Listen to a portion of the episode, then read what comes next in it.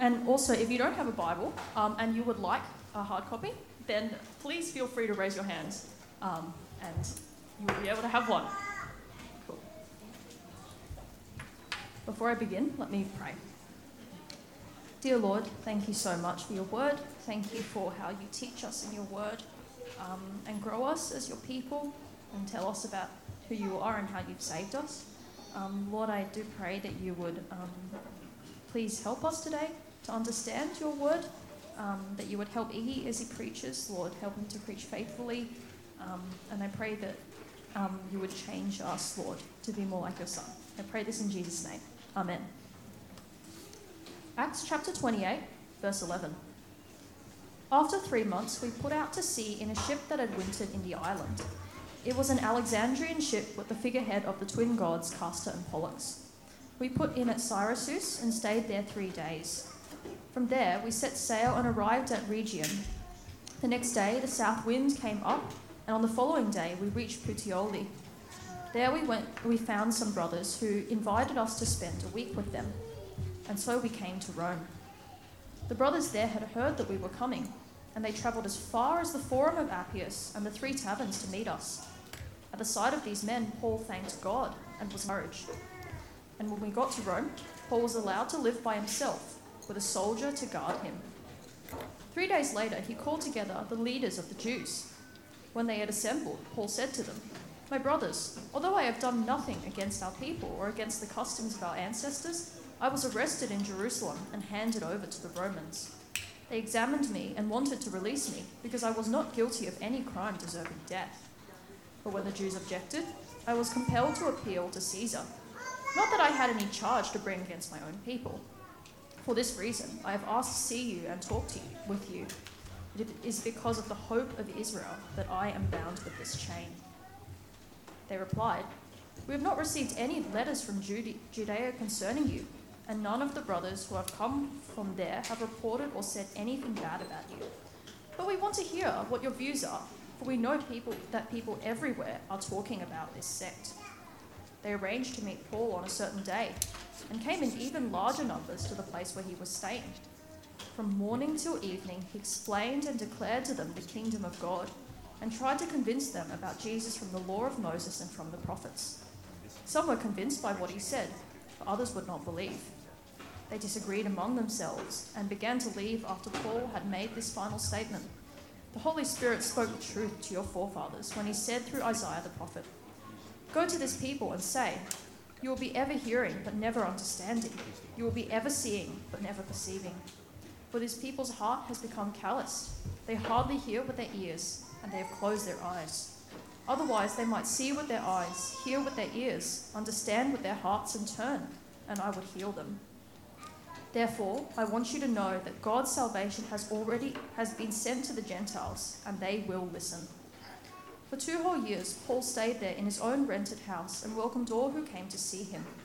Boldly and without hindrance, he preached the kingdom of God and taught about the Lord Jesus Christ. This is God's word.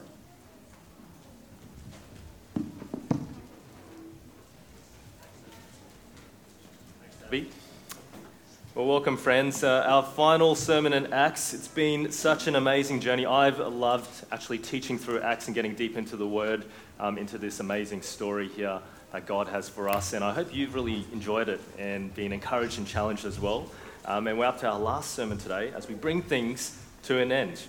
Um, I wonder what you um, talked about in your little chat about what your autobiography would be called. Um, I'm keen to hear a few of those after the service. Um, I've recently been reading a biography, an autobiography of Anh Do. Do who here knows who Anh Do is? Hands up, you know who Anh Do is. Here's Anh Do. He's a good mate of mine. You can see um, one of my best mates. Just kidding. I met him, I think, 10 years ago in Strathfield at some random event. He's a good guy. Um, quite a good looking young fella next to Anh Do there, don't you think? 10 years on. Probably 20 years, actually. Um, I've recently been reading his autobiography. It's called The Happiest Refugee. I don't know if anyone's read it. Have you got anyone read it? Yes, Natasha's read it. Um, it's, it's, a very, it's actually really fascinating. It's a really fascinating story. Um, a fascinating story of his near death experience on a refugee boat coming over from Vietnam here. Uh, living in poverty. This guy had nothing. The struggles that his mum, a single mum, went through to provide for their family, all the, the shame, the, the, um, the sadness, the struggles, the hard work he had to put in. Stories of his romances that uh, didn't work and did work, and um, how he took care of his family. It's, it's an incredible story. All these incidents in his life that have shaped him to who he is today. Incidents that have, um, events that have given him purpose, that have given him um, a direction of who he is. Yeah. His story actually continues today. I don't know if you know this. Um, Anh Do, he's probably most well known as a comedian. So he's a really well known, popular comedian. Uh, he's also an author of children's books. Did you guys know that? He's written a whole series of children's books, which are one of the most popular series, um, all of his multiple series in the library. The kids love them. And he's also a famous artist. I don't know if you guys know this. So he's got a show on ABC. Um, I've forgotten the name of the show. Anh Do's Brush with Fame, Tash just told me, where he interviews celebrities and then he paints a portrait of them whilst he's interviewing them, and it's amazing. Like, this guy is incredibly talented. So his story is still going today. He's still writing the next chapter of his story. Now, friends, I wonder what your autobiography is of your life so far. And what's your life story in terms of where you're going? What's your story look like? Where's your story going? What shaped you to be the person that you are today? And what is in store for you in the future? At the core of your story is this it's what have you lived for? What have you lived for? What's important? What matters? Are you living for now? What are you living for now? What, what will you live for in the future? That will be the core of your story. Another way to look at this is this um, What would be the blurb of your story that would be left on your tombstone? Those few lines that would sum up your life story that everybody who walked past would read and actually see this is who this person is. This is what their life was all about. Friends, as we think about stories, we think about our life story, I want to conclude the epic story of Acts today. And I want to show you that this story actually changes everyone's story here in this building. This story has the biggest influence that it could possibly have on each and every one of us. But oftentimes we forget that.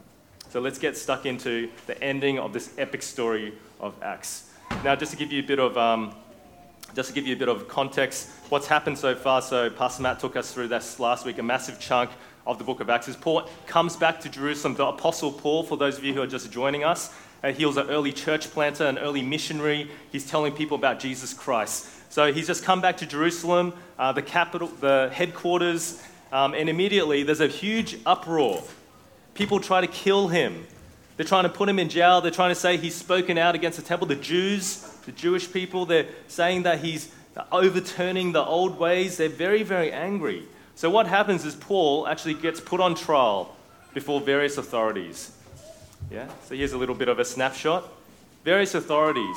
Uh, the Sanhedrin, that's the Jewish authorities, that's the council. They try him, they pass him off to Governor Felix. He's one of the Roman authorities. He stays there for two years in jail. Then he gets passed off to Governor Festus, another Roman authority.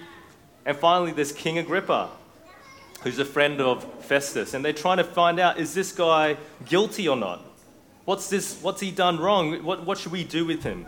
And here's the thing about Paul he takes every single opportunity he can to speak about the gospel when he's on trial before these guys.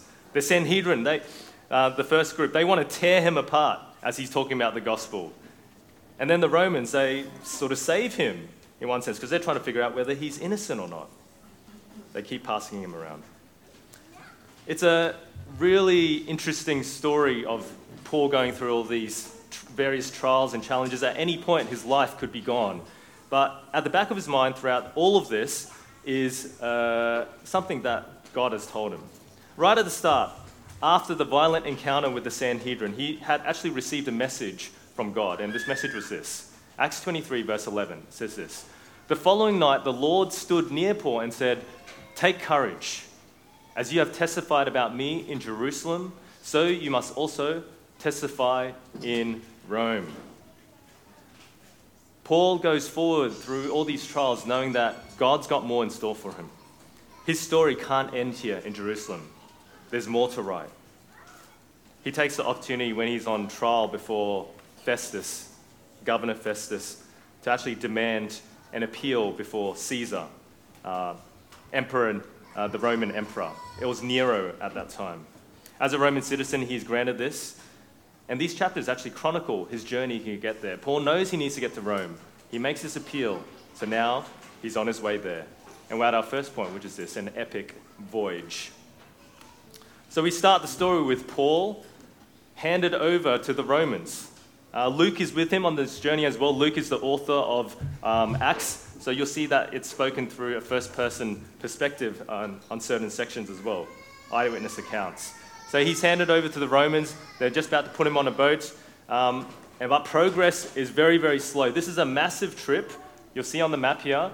It's a massive trip. They're, lead, uh, they're leaving from Caesarea and they're going all the way across the sea to Italy, to Rome. But as they go along, they face many, many challenges. We pick it up here at Fair Havens. As they've made very, very slow progress, they're at Fair Havens. Have a look at Acts 27, verse 9 with me. So keep your Bibles open. Acts 27, verse 9. I'll give you a minute to find it.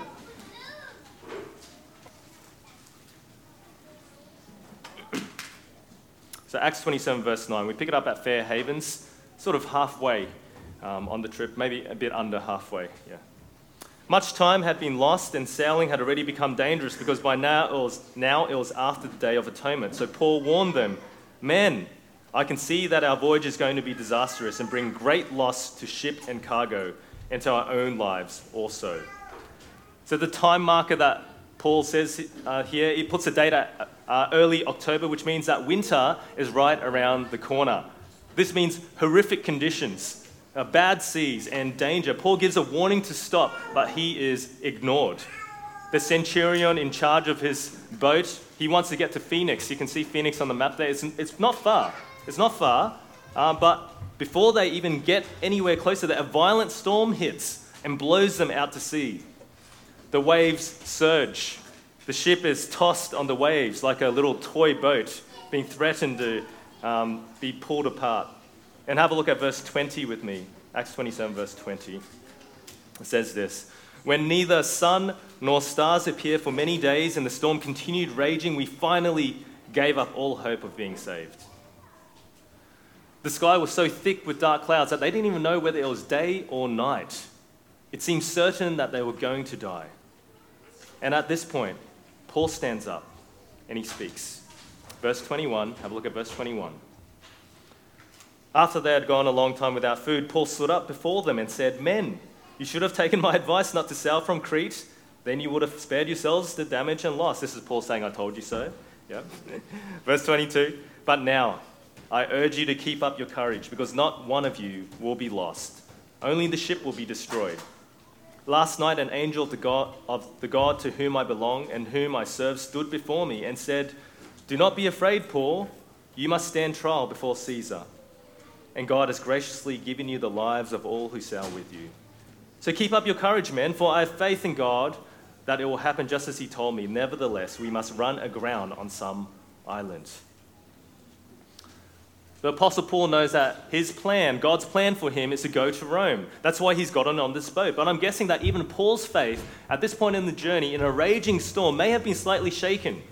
Am I going to survive this? God, I'm scared. What's going to happen? Is this really your plan? I'm sure he's thinking that. And in the darkest night of the storm, God sends an angel to remind him Do not be afraid, Paul. You must stand trial before Caesar. And God has graciously given you the lives of all who sail with you. Do not be afraid. God has a plan for you. What a comfort. And they sail on.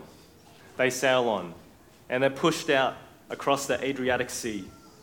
After 14 days of relentless darkness and storms, storms that should have killed them multiple times over, they start approaching land, and Paul addresses the crew again. Have a look at verse 34 with me. Acts 27, verse 34. Now I urge you to take some food. You need it to survive.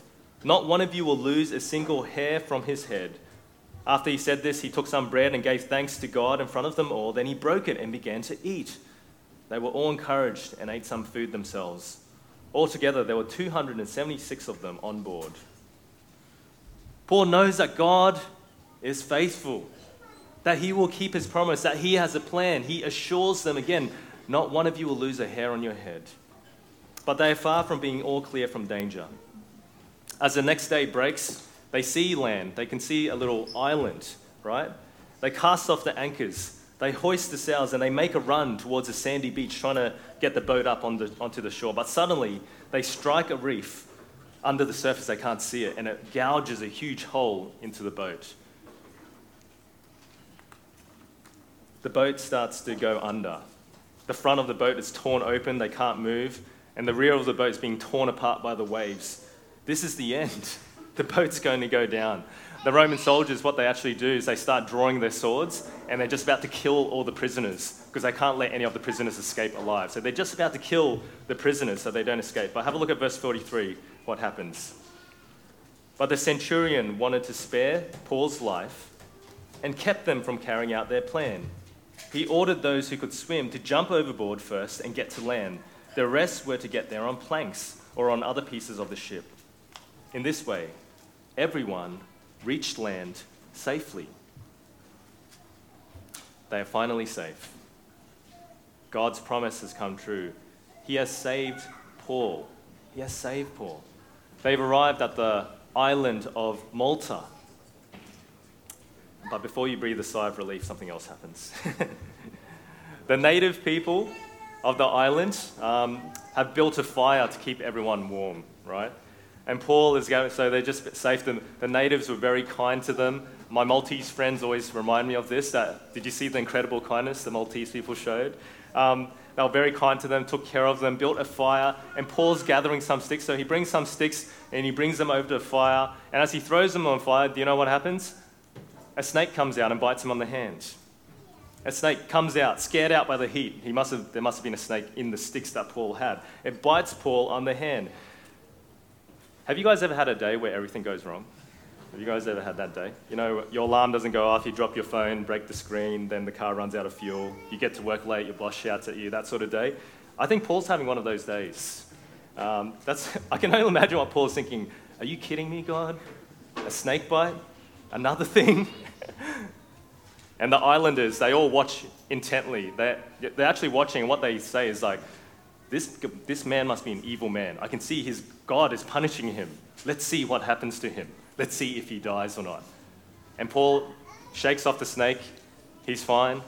And they're in awe. They're like, oh, this man's special. Maybe he's a God. Once again, God's promise has come true that he will protect Paul. He saves Paul. It's an incredible story a story of many challenges and many possibilities of situations where Paul should have perished, should have died, but he didn't. This would have made, a, I think, a, a great little Netflix series or something with all the stuff that happens, all the ups and downs. It's a very interesting story, but here's a big important question What do we learn?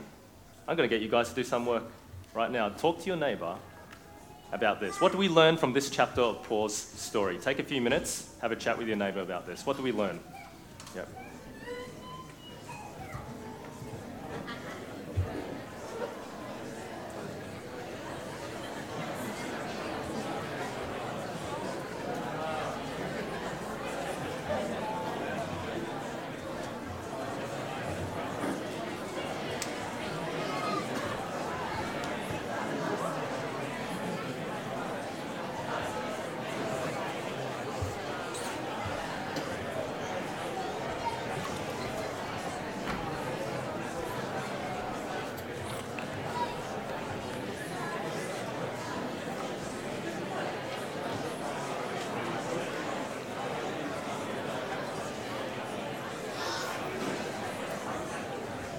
Man? Tell me.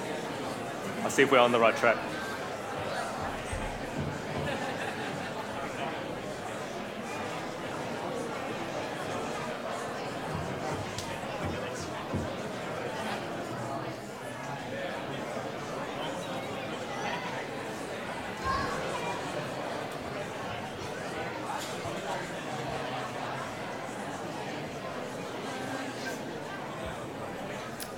All right, friends, let's bring it back together. I'm sure you all got the perfect answer in that one minute that I gave you to talk. Sorry, we don't have much time to talk about it. Um, you know, there's lots to learn from this story. I just want to point out two things which I think are really important here, okay? So, two things are really important here. Number one, if we can get on the slides again, boys, yep. Number one is this Paul is God's special prophet. Paul is not just any guy. This story is here to confirm once again that Paul is a special chosen prophet of God. It confirms his divine authority as a messenger. How's this so? Because God saves him over and over again from death so that he may preach salvation. Just like the prophets of old. This is a pattern established in the prophets of old. Just like, here's one, just like Jonah, saved from the depths of the sea so that he might preach salvation to the Ninevites. Just like Daniel, saved from the lion's den so that he might preach salvation to the foreign kings he served. God saves his prophets because he has a purpose for them to preach salvation. If there was any doubt of Paul's divine calling, who he is, is this, a, is this guy the real deal? Is he really working for God? This story dispels any doubt about this. This is God's specially chosen man. He's saved to save others.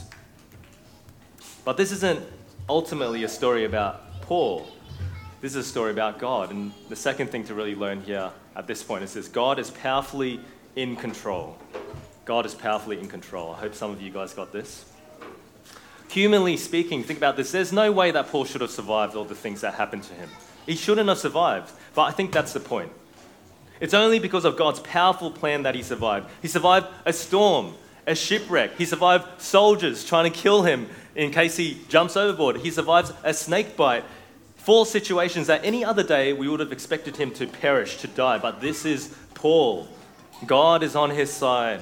God will never leave him. God has a plan for him, and he's promised to protect him. And his plan is this to preach the gospel to the ends of the earth.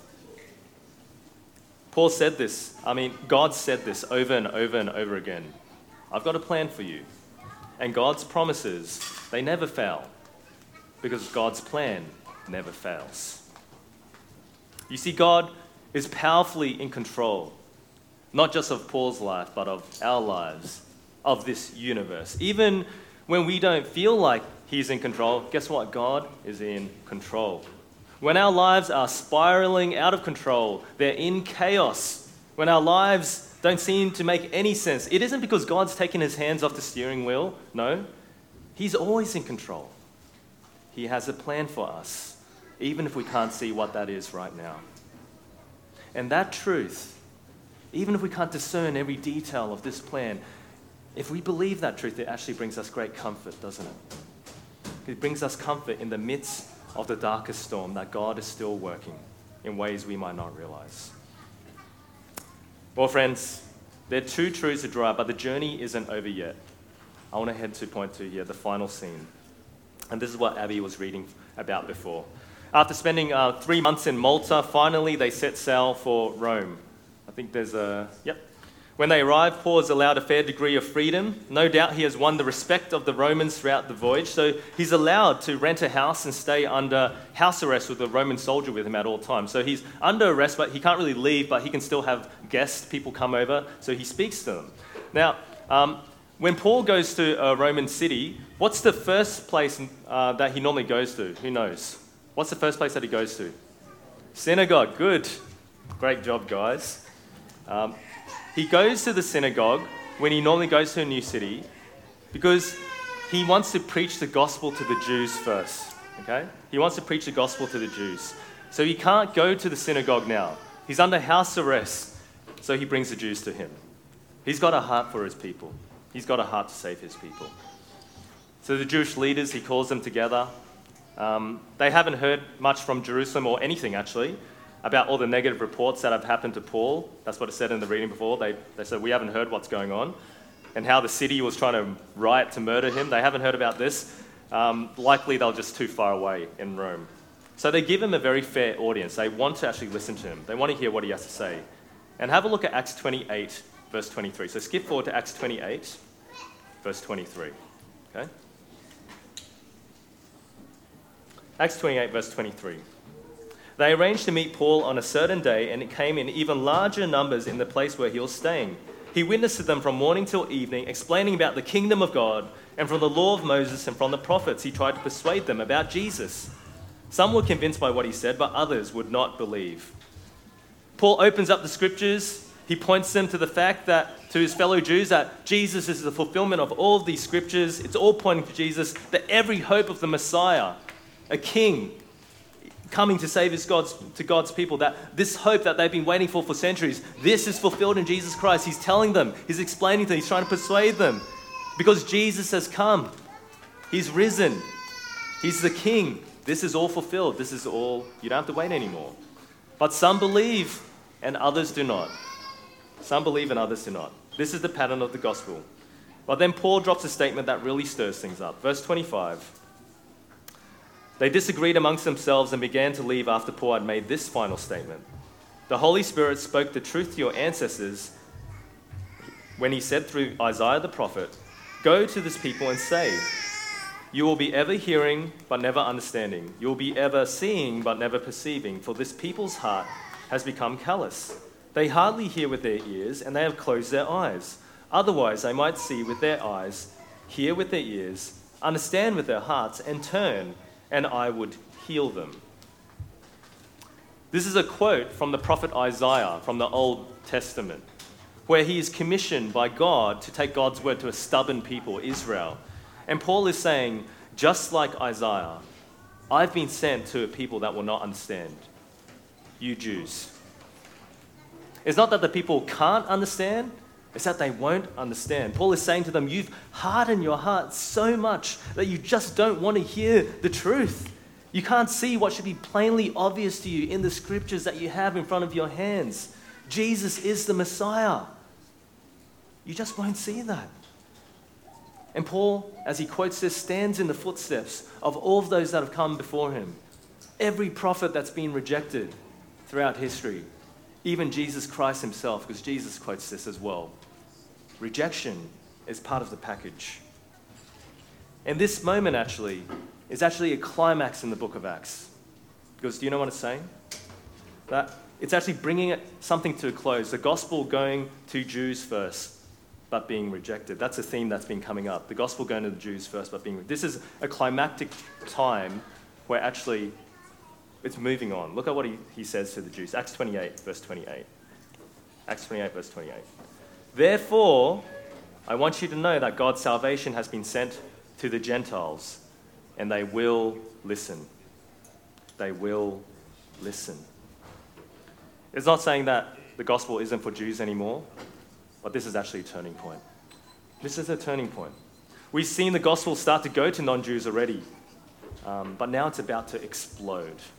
Paul has arrived, think about this. Paul has arrived in Rome, the capital city of the Roman Empire. Remember their salvation plan that Jesus laid out in chapter 1 of Acts? It was this that you will be my witnesses in Jerusalem, Judea, Samaria, and to the ends of the earth. We might think that with Paul reaching Rome, the ends of the earth has been hit already. This is really far from Jerusalem, but this is just the beginning. The next stage of the gospel mission is just about to begin. This is just setting the stage, this is just the foundation. Because as we finish the book, have a look at this uh, Acts 28, verse 30. Have a look at the final verses of Acts. For two whole years, Paul stayed there in his own rented house and welcomed all who came to see him. He proclaimed the kingdom of God and taught about the Lord Jesus Christ with all boldness and without hindrance. They're the last verses in the whole book. Church history accounts tell us that Paul waited for a considerable amount of time in Rome. In this time, he wrote many letters that are scriptures for us today Colossians, Ephesians, Philippians, Philemon. Letters preserved for us as scriptures that we read and we see God today. Then what happened is he made a brief defense before the Emperor Nero and then just got released because apparently his accusers never decided to make the trip to Rome. But in the end, it doesn't really matter so much what happened to Paul because this isn't really Paul's story. He's just part of a bigger story. This is God's story. I love how the story of Acts ends. I really love these final verses. He proclaimed the kingdom of God and taught about the Lord Jesus Christ with all boldness and without hindrance. That's it. That's how it ends. Do you get a sense that there's more to come? I feel like this is a to be continued. Is this the end? I think this is just the beginning. and we are living proof that this is true. God's gospel story continues. Church, look around you today. Just have a look around. We are recipients of the same gospel message that the Apostle Paul preached in chains in Rome across the world. The church exists because the good news of Jesus Christ didn't stop back then, but kept spreading and spreading and spreading and reached us even here in Australia, right? Australia, nearly 2,000 years later. Now, if you want to call somewhere the ends of the earth, it's Australia, isn't it? It's the ends of, nothing's close to here. But the gospel's here. the gospel's come to the end of, ends of the earth. And the existence of the church is evidence. It's living proof that God's promises, they don't fail. God's promises come true. The promise, here's another promise of God, that the gospel is not just for the Jews, but for everyone. Everyone. No matter what race, what nation, what ethnicity you are, no matter who you are, we all share in the same promise, the same hope of salvation. This church is living proof of that. I don't know about you, but I'm amazed when I just think about that. That this little fledgling movement that started at the start of Acts with, um, what was it, 12 fierce, fearful people who are hiding in a room has now exploded, and we are recipients. We're in the same gospel tradition as that church. We stand here today as part of a worldwide church of millions of disciples of Jesus. Many more before us have gone to glory as well uh, millions of disciples of Jesus, the church that has continued to blossom and grow despite persecution and challenges and people trying to oppress Christians throughout every era of history, the church survives. And not just survives, it's growing. It's growing. More and more people are bowing their knee to Jesus Christ and finding salvation. Friends, this is God's story. This is God's beautiful, amazing, unstoppable salvation story, a story that we get to be a part of when we come, come to Jesus Christ. I'd love for you to be part of that story if you aren't already and you're here with us today. Friends, the question to ask as we think about God's big story is what's your next chapter in your story going to be? Or maybe I should put it like this what's your next chapter in God's story going to be? Friends, if you are feeling lost, maybe you're here today and life is a bit, you're not really sure what the next steps are, where you're going, what, why am I here, what, what really matters. You don't have to wonder. Our Lord Jesus Christ has given us clarity. He's showed us the plan already. Let me take you to these core key verses, the Great Commission. We know them, but let's really think about them. Then Jesus came to them and said, All authority in heaven and on earth has been given to me. Excuse me. Therefore, go and make disciples of all nations, baptizing them in the name of the Father and of the Son and of the Holy Spirit, and teaching them to obey everything I have commanded you. And surely I'm with you always to the very end of the age. As we think about our stories, our next chapters, let me remind you about why we are here. This is why we're here. This is why Jesus hasn't returned yet. He's waiting for something. This is it.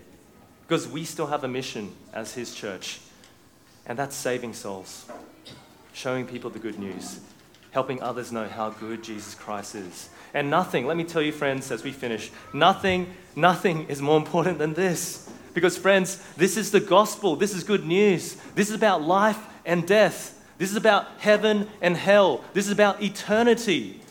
This is about changing lives, transforming lives. This is real. Jesus Christ has lived, died, and risen again to forgive sins and give new life to you. But He's given new life to you, not so you could keep this gift to yourself, but that you would give the gospel everywhere you go. Because there's no greater gift than this. Friends, let me remind you this.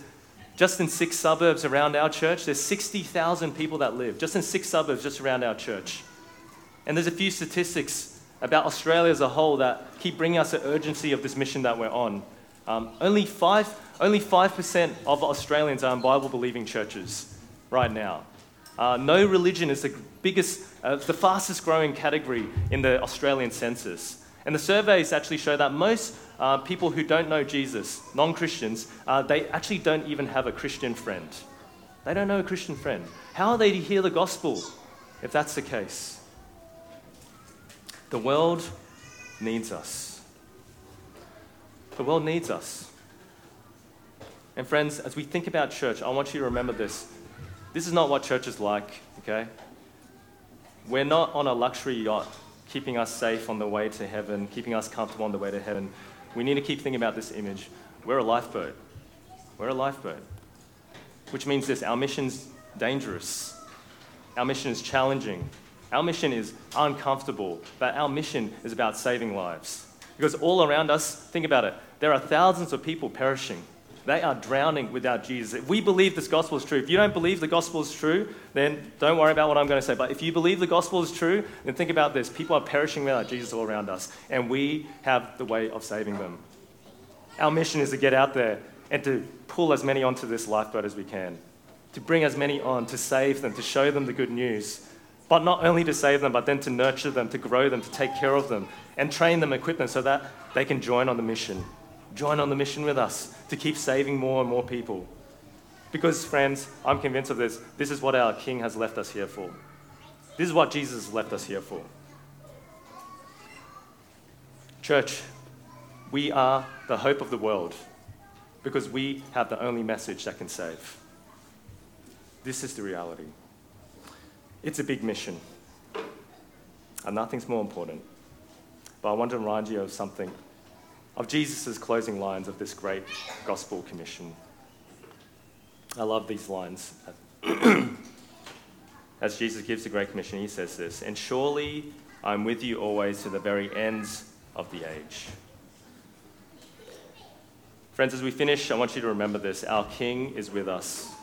And salvation, as we go on mission, as we share the gospel, as we invite people to mark drama, as we get rejected, maybe, but some say yes, as we go and have hard conversations in the workplace, as we stand up for our beliefs and we get shut down for it, as our family rejects us because we don't go along with their traditions anymore, but we want to follow Jesus, as people push us away because of Jesus Christ, as things don't seem to work, as life maybe doesn't seem to be going as smoothly as it should when I'm a Christian, as all of these things come, I want you to remember something that Jesus is with you and He will never, ever, ever abandon you. He's made us that promise, and guess what?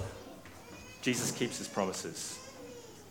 Salvation, friends, as we go on mission, fathers, here's the comfort it's ultimately not in our hands, it's, his, it's in His.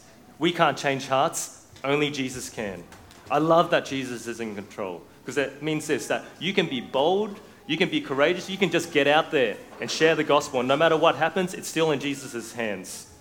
I love that Jesus is in control because um, no matter what happens, we're in his hands. He's got our back, and all these things, he's got a plan for it.